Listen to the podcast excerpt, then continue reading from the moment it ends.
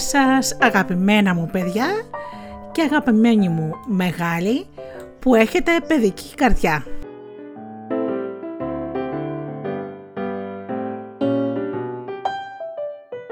Είναι η εκπομπή Φωτεινά Καλημεράκια με τη Γεωργία.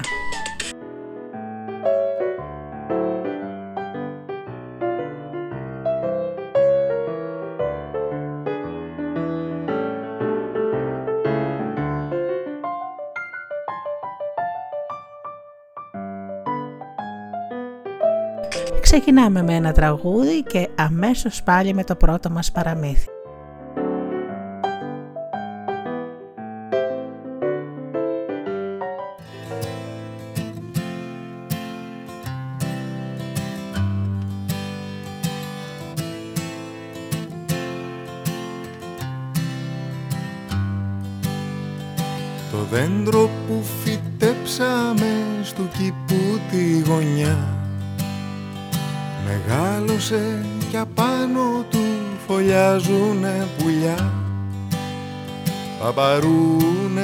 Κρίνα, πανσέδες για σεμιά Μαργαρίτες, ρόδα, ανθίζουν στα κλαριά. Μας κοροϊδεύει αυτός κι αντί για τα πουλιά. Μας αραδιάζει λουλούδια με φτερά Το δέντρο που φυτέψαμε στο κήπου τη γωνιά. Μεγάλωσε κι απάνω του φωλιάζουνε πουλιά. Καλαμάρια, μύδια, τσιπούρες και σαργοί Καραβίδες, τρίδια, γαρίδες κι αστακοί Μα που τα βρήκε αυτός τόσα θαλάσσινα και με στον κήπο θα φτιάξει κακαβιά Το δέντρο που φυτέψαμε στο κήπου τη γωνιά Μεγάλωσε κι απάνω του φωλιάζουνε πουλιά. Αλεπούδες, τίγρης, λιοντάρια τρομερά. Αντιλόπες, ζεύρες, αρκούδες και ερπετά. Τα άγρια ζώα τα πήρε για πουλιά. Και φτιάξε ζούγκλας του κήπου τη γωνιά.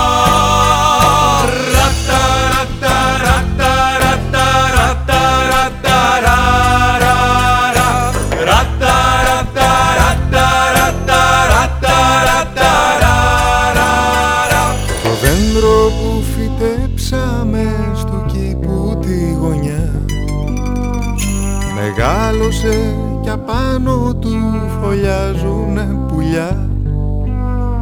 Χελιδόνια, αηδόνια, σπουργίτια κι αετή. Πελαργή, κοτσίφια και τσαλαπετινή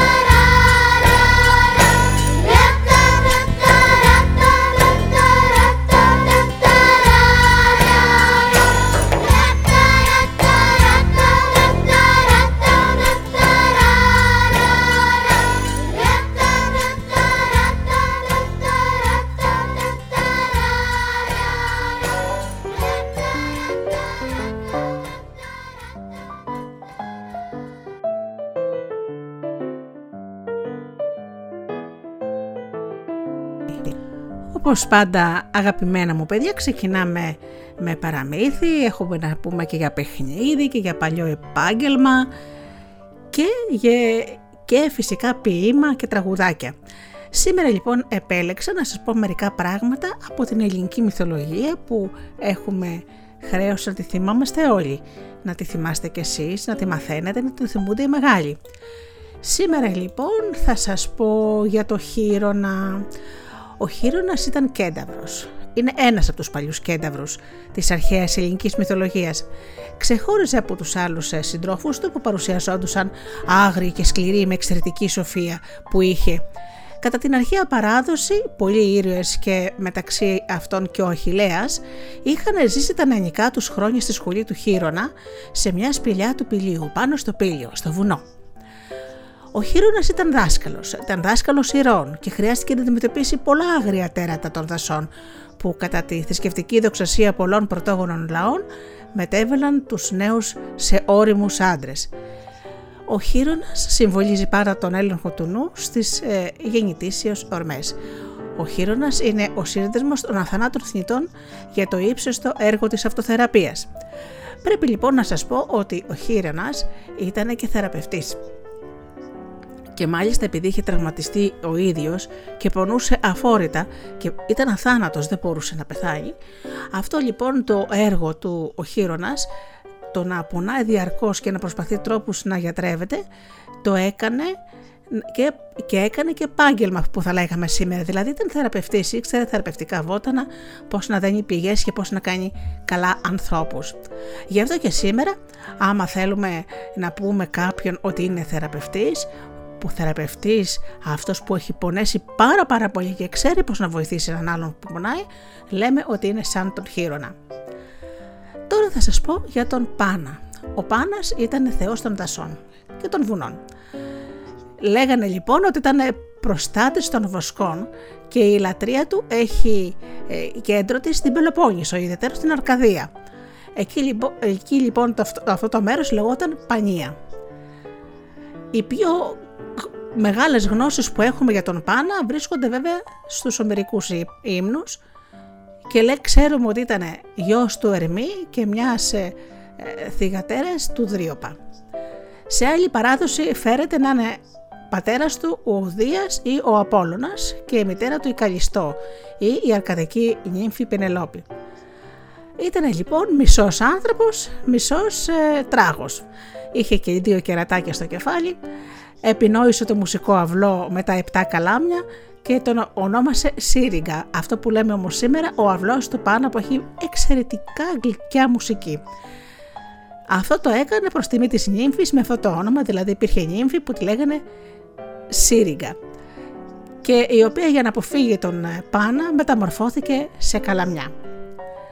Άλλη λοιπόν ε, νύμφη, πρέπει να σας πω, είναι η ηχό. Η ηχό λοιπόν, ε, καλά μου παιδιά, όταν δηλαδή αυτό που φωνάζουμε και ακούμε τη φωνή μας αντίλαλο, ήταν παλιά μια νύμφη που κρυβόταν στα όρη και στα δάση. Ο Πάνας την ερωτεύτηκε. Όμως αυτή δεν ήθελε να ανταποκριθεί στον ερωτά του και αυτό ε, εξόριξε τους βοσκούς οι οποίοι την άρχισαν να την ε, κυνηγάνε και τελικά τη, τη σκότωσαν. Η Γέα που ήταν η θεά όλων ε, συνέλεξε τα λειψανά της και τα έθαψε και έκτοτε η ηχό δεν έχει μια ορισμένη διαμονή, δεν μένει μέσα σε, σε ένα συγκεκριμένο μέρος αλλά είναι παντού. Η ηχό λοιπόν έλεγε μόνο αυτό που άκουγε, επαναλάμβανε αυτό που άκουγε. Όπως υπάρχει και μια άλλη δοξασία, ε, ότι η ηχό είχε τη θέληση να αποκρύπτει από την ήρα τις απιστίες του Δία και γι' αυτό φλιαρούσε πολύ. Η Ήρα όμως αφού ανακάλυψε το τέχνασμα της ηχούς, την τιμώρησε και αυτή άφησε μόνο τη φωνή της, ώστε να επαναλαμβάνει τους τελευταίους ήχους της φωνής που ακούει. Ένας άλλος μύθος λέει ότι αγάπησε τον Άρκισο, αυτόν τον πανέμορφο ε, βοσκό και επειδή περιφρονήθηκε από αυτόν και εξαντλήθηκε τελείως, έπεσε από ένα βράχο και από τότε έμεινε μόνο η φωνή της.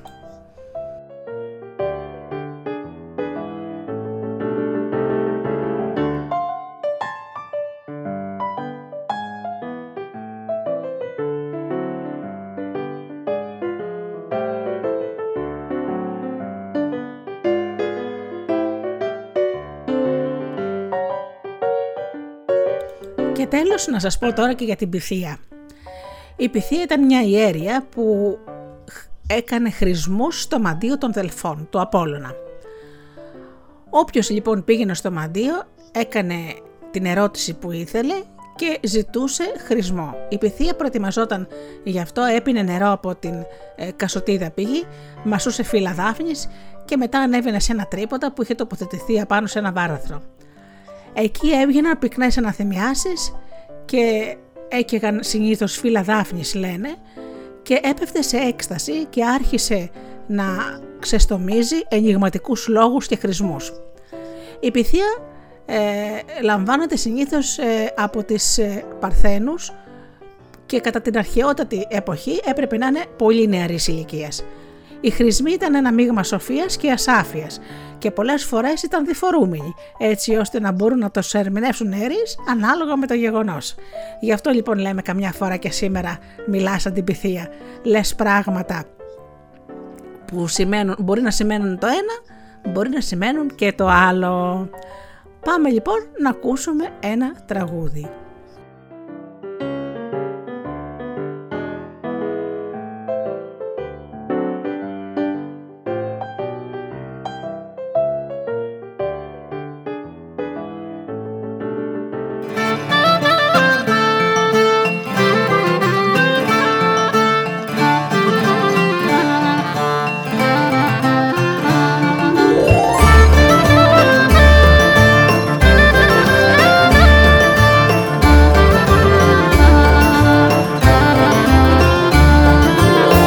Παππούδες με μουστάκια και ήλιο με γυλεκάκια και ήλιο με γυλεκάκια και ήλιο με γυλεκάκια Δυο γιαγιάδες με κακούνια και ίδιο με μπαστούνια.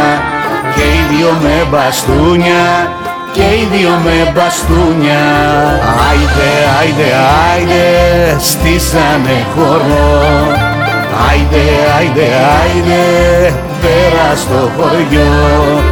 Άιντε, άιντε, πιάνονται δυο-δυο Παππουδογιαγιάδες κι όλο το χωριό.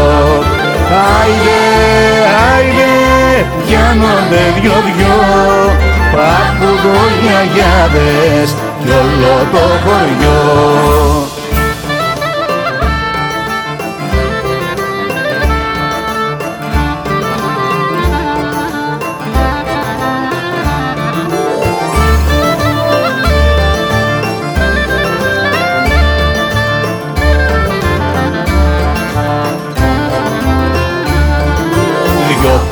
παππούδες με καπέλα κι άλλοι δυο με φουστανέλα.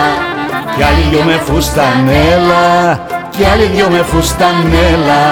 Δυο γιαγιάδες με γυαλάκια και δυο με τα γεράκια. Και δυο με τα γεράκια και δυο με τα γεράκια. Άιντε, άιντε, άιντε, στήσανε χορό. Άιντε και έχει ανάψει γλέντι φοβερό Άιντε, άιντε, πιάνονται δυο-δυο Παππουδογιαγιάδες κι όλο το χωριό Άιντε, άιντε, πιάνονται δυο-δυο Παππουδογιαγιάδες κι όλο το χωριό Άιντε, άιντε, άιντε, στήσανε χώρο. Άιντε, πέρα στο χωριό. Άιντε, άιντε, διάνονται δυο-δυο Παππουδογιαγιάδες κι όλο το χωριό. Άιντε, άιντε, πιάνονται δυο-δυο Παππουδογιαγιάδες κι όλο το χωριό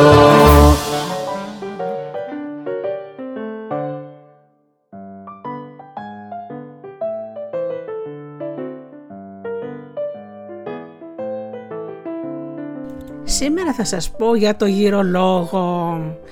Να ξέρετε τα παλιά παλιά χρόνια δεν υπήρχαν εμπορικά καταστήματα που να έχουν απ' όλα όπως έχουμε σήμερα. Υπήρχαν οι γυρολόγοι για αυτή τη δουλειά.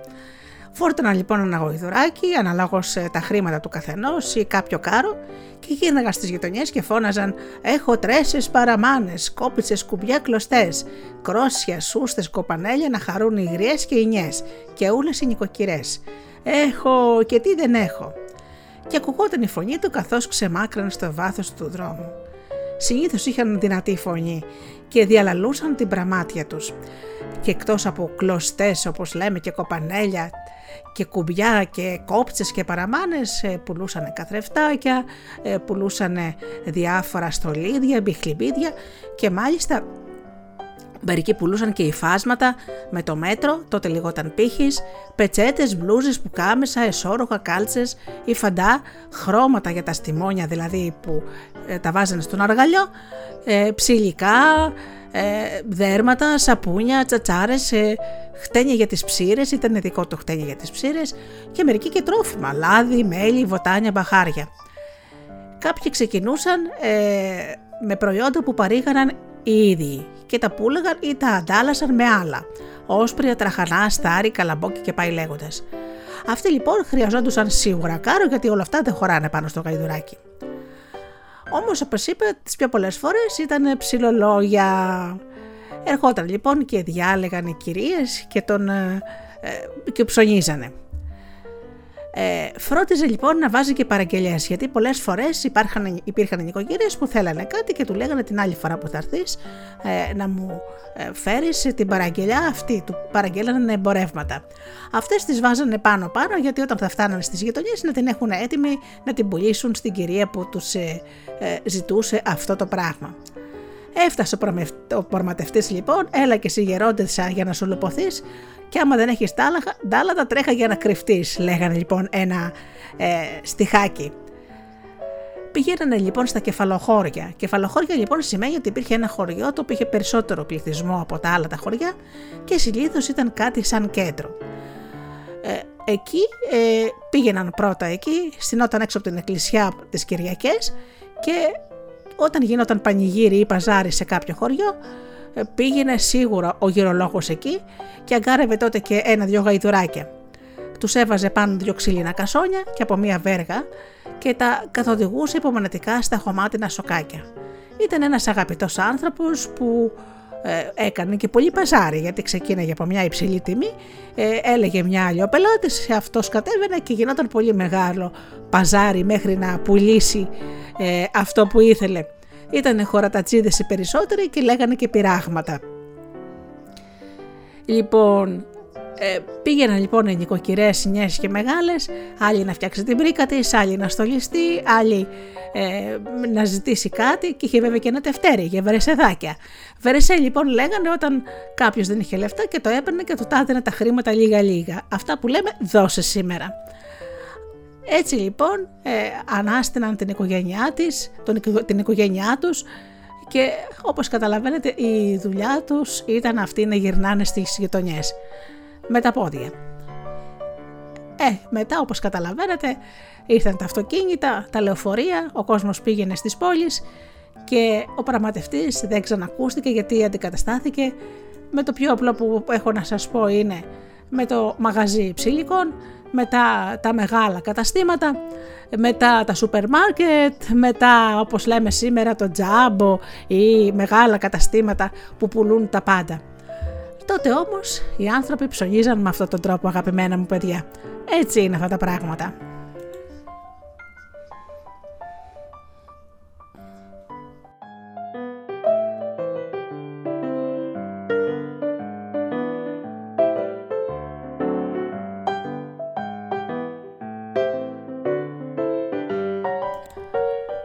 Πάμε τώρα να σας πω για ένα παιχνίδι που λέγεται τα κουμπιά. Φτιάχνετε λοιπόν μικρές λακκουβίτσες στο έδαφος ε, σε μια γραμμή. Το ένα πίσω από το άλλο. Και η μία λακκούβα με την άλλη να απέχει πολύ. Τρία μέτρα ας πούμε. Έχετε λοιπόν στα χέρια σας κουμπιά. Ο σκοπός σας είναι το κουμπί να μπει μέσα στη λακκούβα ή να πλησιάσει όσο γίνεται κοντά σε αυτήν. Αν κάποιο παιδί καταφέρει να βάλει το κουμπί του στη λακκούβα, παίρνει από κάθε παίχτη ένα κουμπί. Αν, κανένα, αν κανένα κουμπί δεν μπει μέσα, τότε το παιδί που το κουμπί του είναι πιο κοντά στη λακκούβα προσπαθεί ε, πρώτο με ένα σπρώξιμο με το χεράκι του να το βάλει μέσα και να κερδίσει.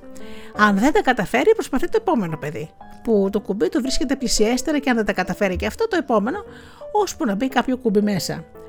Παλιότερα αυτό το παιχνίδι ονομαζόταν κουρκούκια, ε, γιατί βάζανε σπόρους χαρουπιών ή με κουκούτσια και έπαιρνε και την ανάλογη ονομασία. Προσπαθείτε λοιπόν δηλαδή με κουμπιά, έχει πολλά ο καθένας και να βάλετε από μακριά το κουμπί μέσα στη λακκούβα. Είναι διασκεδαστικό και βέβαια παίζεται σε αυλή που να έχει χώμα. Έτσι παίζανε τα παλιά, τα, χρόνια, τα παλιά χρόνια τα παιδιά. Γιατί όχι να μην προσπαθήσετε κι εσείς.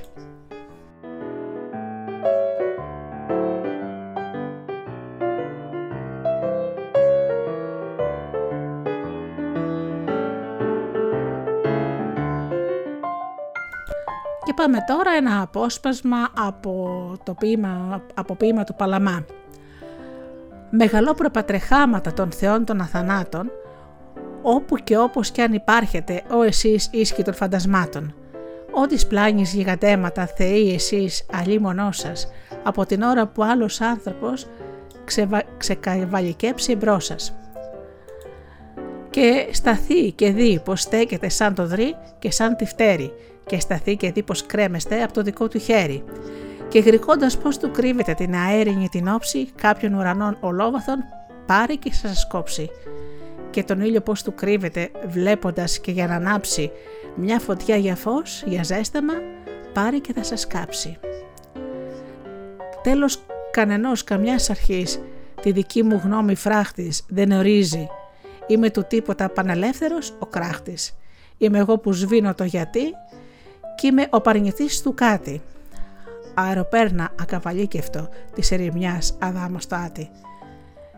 Της βλαστήμιας στα στραπόβροντα από τα μάτια μου ποτέ και από τα χείλη μου δεν ξέσπασε προς εσένα όποια Θεέ.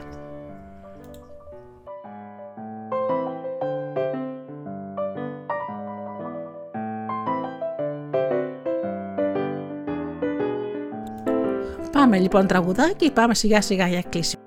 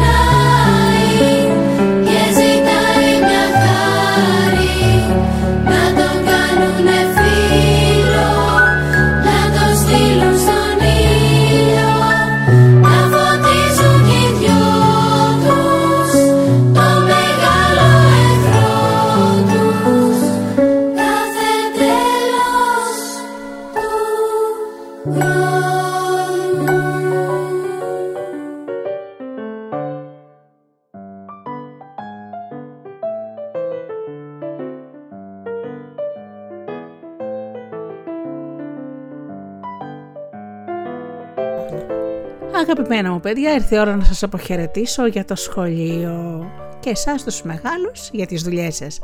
Να περάσετε μια πολύ όμορφη και δημιουργική μέρα. Να αγαπάτε και να αγαπιέστε. Να είστε τυχεροί, να είστε καλότυχοι. Να είστε φωτεινοί και χαρούμενοι. Και μην ξεχνάτε ποτέ να γαμογελάτε. Και βέβαια, όπως πάντα, να σας θυμίσω να αγαπάτε τον άνθρωπο που βλέπετε κάθε μέρα στον καθρέφτη. Καλή σας ημέρα.